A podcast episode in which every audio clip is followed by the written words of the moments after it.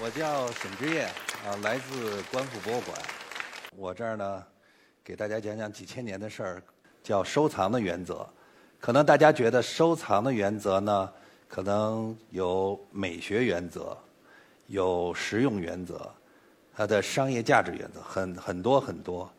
但是我想用我一个普通人的这个话来讲，收藏就是一个文化的积累。收藏是每个人内心中的文化的积累，也是一个民族文化的积累。所以，收藏既是每个人个人的事情，它也会是一个民族、一个国家的事情。所以，才会在世界任何一个国家都会有私人博物馆，也会有 national 的博物馆。这就是它所在的一个延展性。那么，我现在说这个收藏呢，我先说说我自己啊。我作为一个普通人，从小时候啊，我从小学三年级开始喜欢集邮。那时候我记得买各种各样的邮票。后来呢，到了高中的时候呢，我喜欢这个就是收藏一些古钱币，因为当时这个收藏市场不是特别发达，所以呢，我在这两个领域里头做了很长时间的努力。那时候没钱呀。把这个大人给的过年的压岁钱啊都留下来，为了买一些邮票。后来呢，大人们告诉我，你这样不行，你这个老靠压岁钱不行。那么怎么办呢？说你买两套邮票，刚发行的时候便宜，等过一两年的就贵了。你卖一套，再买一套，这样呢就形成一个以邮养邮。实际上呢，就是我们今天讲的以藏养藏，就是任何一个收藏。只买不卖，那是什么人呢？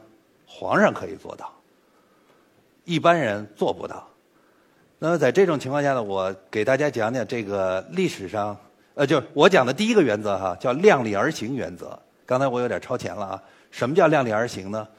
收藏啊，一定要用自己的钱，不要借钱，因为收藏是个长线的。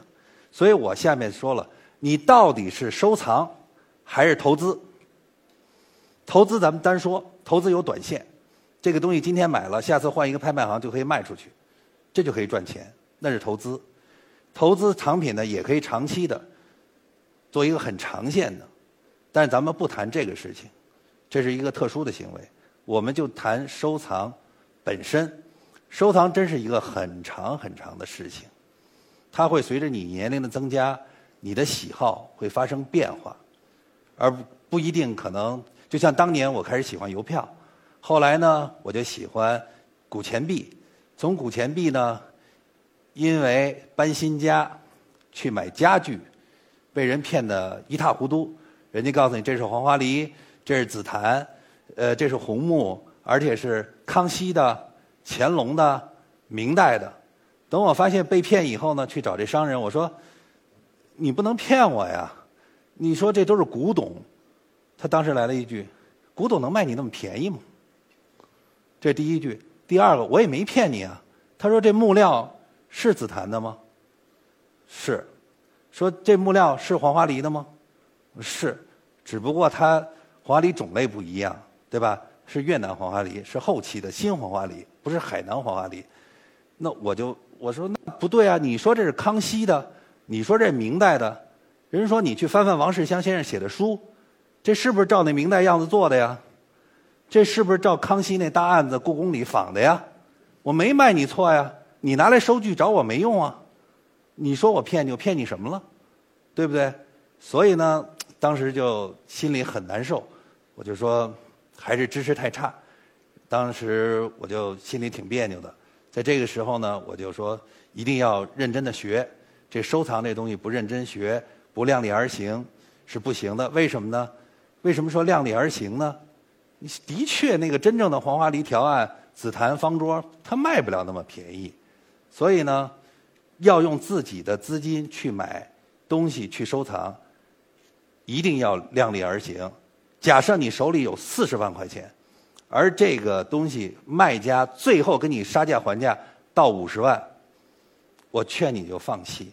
除非剩下那十万块钱，你在很快很短的时间里能挣到，如果不是这样的，不是这样的话呢，就是不要借钱去收藏，自己的生活压力很大，也会影响自己的生活品质。当然了，世界上有很多伟人，比如像张伯驹先生，当年这个买这个平复帖，呃，西晋的，这是中国历史上最早的一件传世的书画的东西。当年是二十万，大洋在民国时期特别想买，实在是没有财力，他也是没有举债去买这件东西。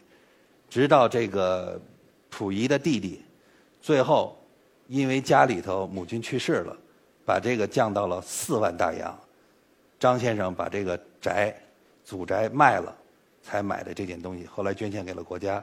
包括这个李白的。这是李白的亲笔《上阳台帖》，也都是保存在现在的故宫。张先生后来都是捐给了国家。还有，再跟你们说一件很还很很有意思的人，就是王世襄王先生。王世襄王先生呢，我虽然没有见过他，但是我们博物馆的馆长呢马未都马先生跟他还是比较熟的。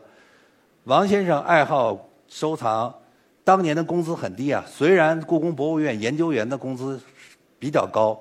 但是他也是倾其所有去买东西，买到什么程度呢？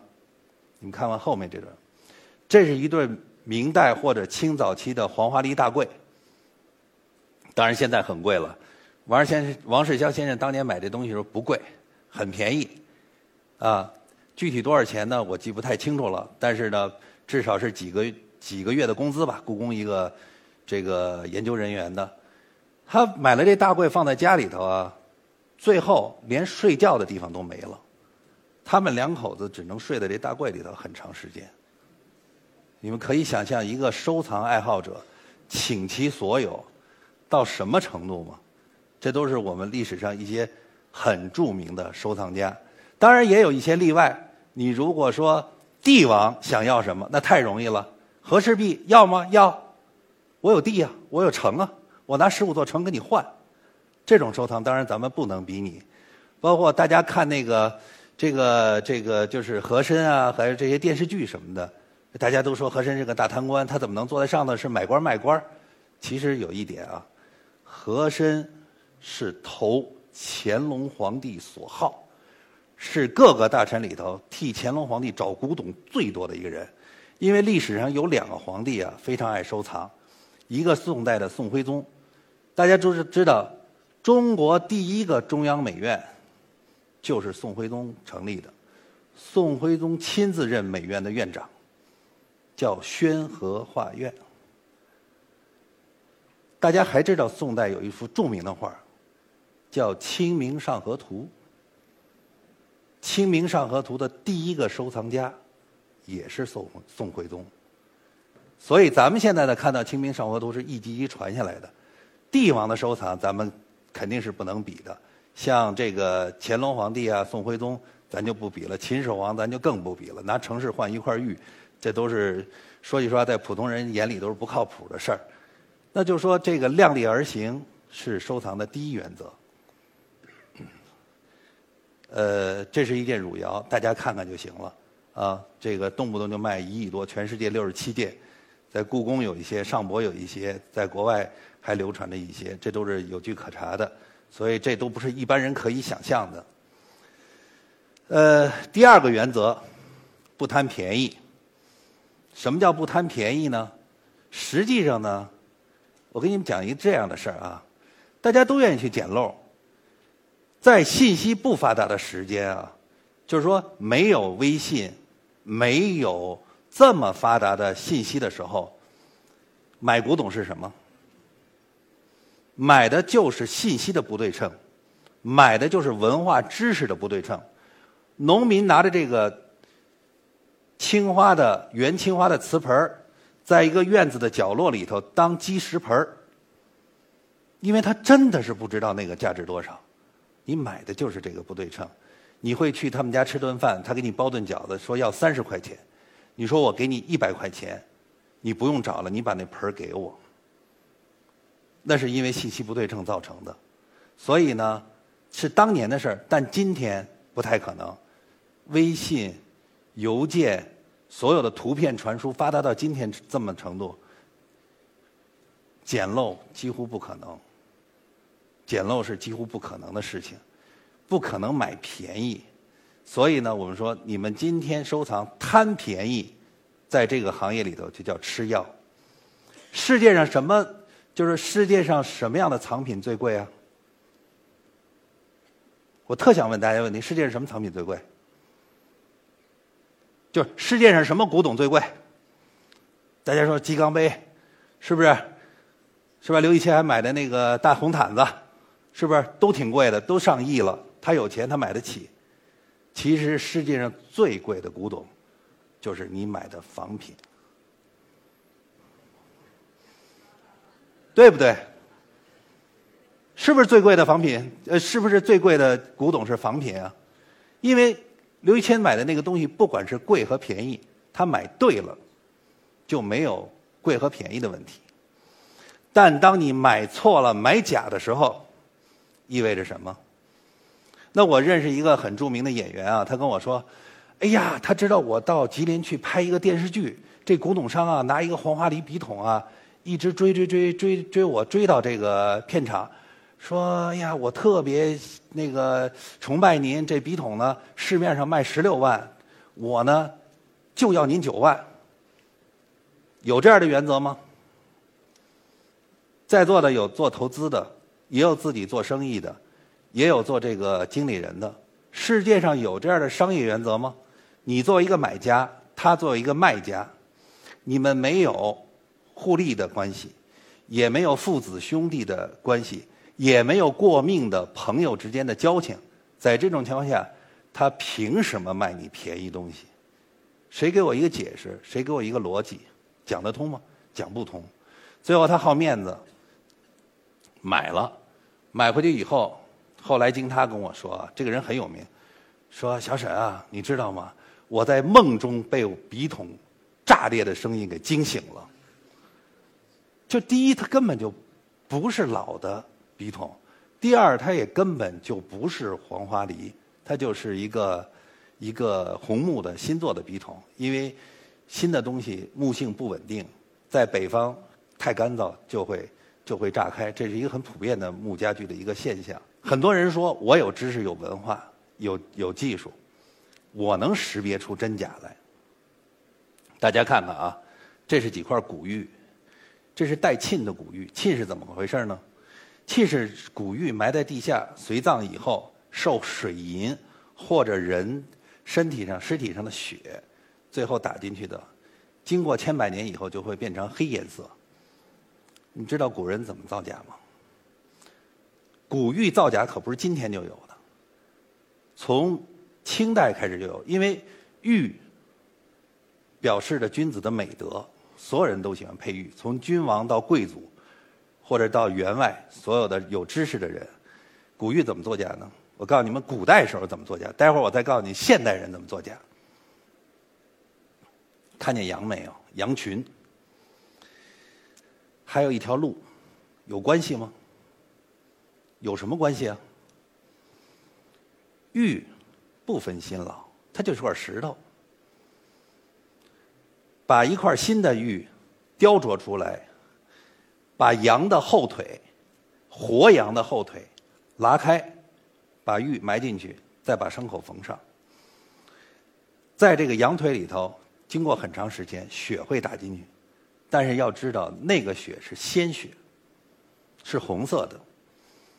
然后他们再把这个玉埋在道路十字路口或者岔路口的底下，一埋就是几年，三年五年。为什么呢？鲜血在地底下受潮湿、金属、铁各种各样东西的这个吸收，慢慢慢慢就会变成前面的这个颜色。那后来大家会说，为什么埋在道路的中间不埋在农田里呢？因为那时候的道路都有很多马车或者马过去，它会震动，会加速这个玉里面的鲜血吸收东西。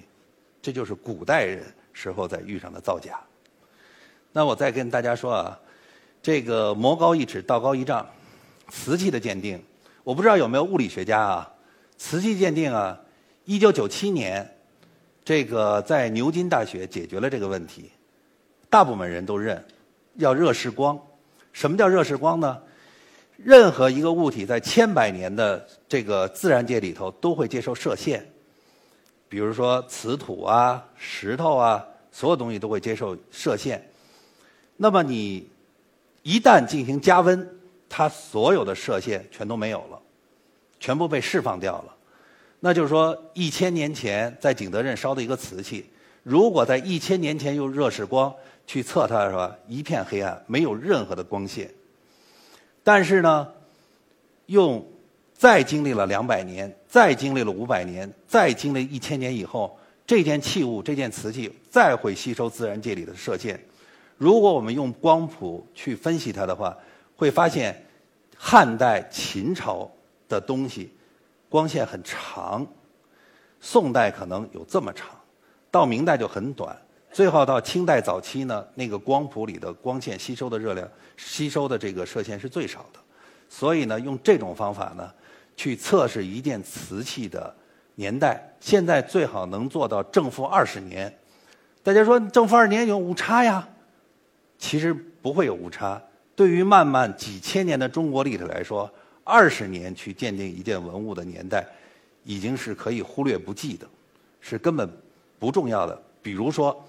这件瓷器是个青花，然后鉴定出来是六百年上下二十年，也就是五百八十年到六百六百二十年。从它的造型花色来看，它一定是元代的，它不可能出现了别的别的时间的朝代。所以你说这个技术高超吧？我告诉你们，牛津人、英国人被中国的技术高手最后给给折服了。你知道我们现代人干什么吗？把一件新的瓷器啊，放到 CT 里面照，照就是强烈射线去射它，这样这个东西测出来呢，它就有光谱很长。但是有一个问题特别有意思，经过这样大量的这个射线照的这个新的瓷器啊，光谱不稳定，它有的会特别长一件。一件看上去是清代瓷器，一测出来就是说上古时期几万年前的，这造假不就被漏洞就漏了吗？对吧？然后他们就这么干，我就不断的实验，不断的试验。我这因为瓷器的成本大家都知道，这个东西它可能烧出来可能一两百块钱，它烧一百件，他在那个射线机里头照一百次，不行了全砸了，因为他知道这东西一旦出来最少卖几百万人民币以上，就。就这么来去做，所以大家要知道，世界上没有漏可捡，真的是没有漏可捡。第三个原则，任何一个搞收藏的人一定要不断的学习，加以实践。就是说，怎么说呢？没有知识的收藏啊，没有知识收藏，我拿钱去买，我过两天它涨价了，是什么行为？回到第一个，还是投资行为。所以呢，你对一个藏品系列、景泰蓝、瓷器、家具喜欢，先看书。看完书以后呢，你必须要动钱去买，不买是不可能的。只有学习加实践，才能形成你收藏的一个前提条件。大家知道这幅画吧？达芬奇的救世主，全世界最贵的艺术品，几个月前刚刚卖掉的。四亿五千万美金，全世界最贵的，一个中东的土豪博物馆给买走了，真的四亿五千万美金，达芬奇的，而且这个画呢，原画很糟糕，这是修成这样的，原画非常非常糟糕，还卖了这么多钱，那我要讲一个讲一个这个就是这个土豪的心理哈。假设有三个很有钱的人，他说：“哎呀，我刚赚到一笔钱，在银行里存了五千万英镑，我觉得我可以退休了。”第二个有钱人呢，特别瞧不上第一个有钱人，他说：“我刚刚用五千万英镑买了一幅梵高的画哎，大家觉得特别崇拜的眼光看着他，他不仅有钱、有品位、有知识、有文化。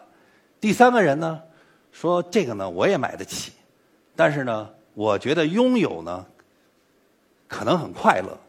但是当你看到了，而且你看到了它后面的知识，看到了梵高这幅画的后面的东西，看到了梵高的一生，看到了梵高从二十七岁才开始画画，三十七岁死掉就已经画了一千张画，他可不是科班出身啊，后印象主义的代表人物。虽然大家说他是疯子，你别管他是不是疯子，他是个艺术家，创造了很伟大的艺术，所以呢。钱、艺术品、知识和文化，大家应该崇拜什么？这是一步一步作为收藏人一定会经历的东西，一定会经历的东西。开始买买买买买，收藏收藏收藏。我有那么多东西，收藏是为了什么？满足自己的虚荣心，满足自己对文化的渴望，有炫耀的心理，也有自我认可的心理。对吧？是这么一个过程，谁也不愿意说我有很多钱，谁都愿意说我有一幅梵高的画。这是一个很正常的，这是一个正常的收藏的心态的一个变化。呃，我我现在讲一下，大家可能觉得这挺奇怪的。讲收藏啊，实际上，任何一个收藏的人都会收藏上瘾。什么东西会上瘾？什么东西促使人会上瘾？人性的贪婪，对物质的占有欲。爱因斯坦二十七岁写了相对论，后面干嘛了？后面一生都在研究，把所有的力统一在一起，最后都去找上帝了，问上帝到底怎么回事？牛顿呢？一样，一生中到最后解决不了很多。自然科学解决不了的时候，就要上升到宗教层面。我们今天不谈宗教，我们谈人的精神层面，对吧？最后都都是找上帝吗？让上帝来解决这个问题，因为解决不了。其实上帝在哪儿？释迦牟尼在哪儿？所有的宗教在哪儿？人性的贪婪在哪儿？被泯灭的东西又在哪儿？你知道吗？在收藏里头，我能买又买不起一件的东西，是最让人纠结的。救世主我买不起，我心里特平衡。汝窑我买不起，我也心里挺平衡。我朋友谁买了，我还挺高兴，我去上手摸一摸，看一看。但是从人性那种占有的贪贪欲，怎么样完成这个平衡？这就是一个人修炼的过程。人心怎么平衡啊？我拿到了我想拿的东西，我满足了我的欲望，我心里就平衡了。我想做到这高管的位置上，我今年想上市，所有的事情我达到目的了，人心就平衡了。收藏是一个特别不容易让人平衡的事儿，因为很多东西我达不到，所以收藏任何一个内心都会受着煎熬。你必须要从。你 complain 的时候，你买不到东西，那种抱怨里头走出来，走到你，我看过这东西，虽然我买不起，我幸福，我看过了，我虽然不能拥有，我心态平衡，最后完成什么？最后你收藏了，人会变得很平和。什么叫平和？这个东西我买得起了，我今天有钱了，我也可以放弃它的时候。我不再以去需求一个人心里的平衡为生活目的和过程的时候，你会过得很平静。呃，所以呢，收藏的过程啊，抑制人性的贪婪，保持情绪的平衡，达到内心的平和，就是你收藏最后到达觉悟的彼岸。这就是收藏的整个过程。大家看见这只碗没有？这是一只宋代的茶盏，宋代的，距今八百到九百年。这只茶盏呢，在日本的博物馆里放着，全世界唯一的。刚才我们说主要多少个？六十七件，唯一的。你知道我们古人怎么形容这叫这件曜变天目？曜变就是一个木字左边右边像宅字的曜，就是火星有曜斑的那个曜。曜变天目，古人怎么称呼这只茶盏？美不美？好看吧？古人把它称为叫碗中的宇宙。灿烂的星空，斑斑点点，这是一只烧坏的东西。原来不是烧成这样的，但是因为氧化的作用，它烧坏了。所以，达到内心的平和，就是看到所有的东西。当你在苍茫的宇宙面前，你是多么的渺小，人性是多么的微不足道。观复博物馆的名字，我不知道大家知道不知道？出自老子《道德经》：“万物并作，无以观复。”万物并作，天下宇宙中的苍生，每天太阳升起，月亮落下，事物都会生和死，一年里有会四季，无以并作。我坐在那个角落里面，只要我活着，安静的看着这个世界在斗转星移，看着四季在变换，看着身边的生命在生在死。再循环往复，就叫观复这两个字。我最后说吧，谢谢大家来。收藏是每个人的事情，但更重要的是什么呢？最终的文明在你我这样的人身上薪火相传，永载史册。如果我们喜欢收藏，不管你喜欢收藏文物，还喜欢收藏书，喜欢收藏任何一个东西，收藏最终的目的，让我们与文化一起远行。谢谢大家。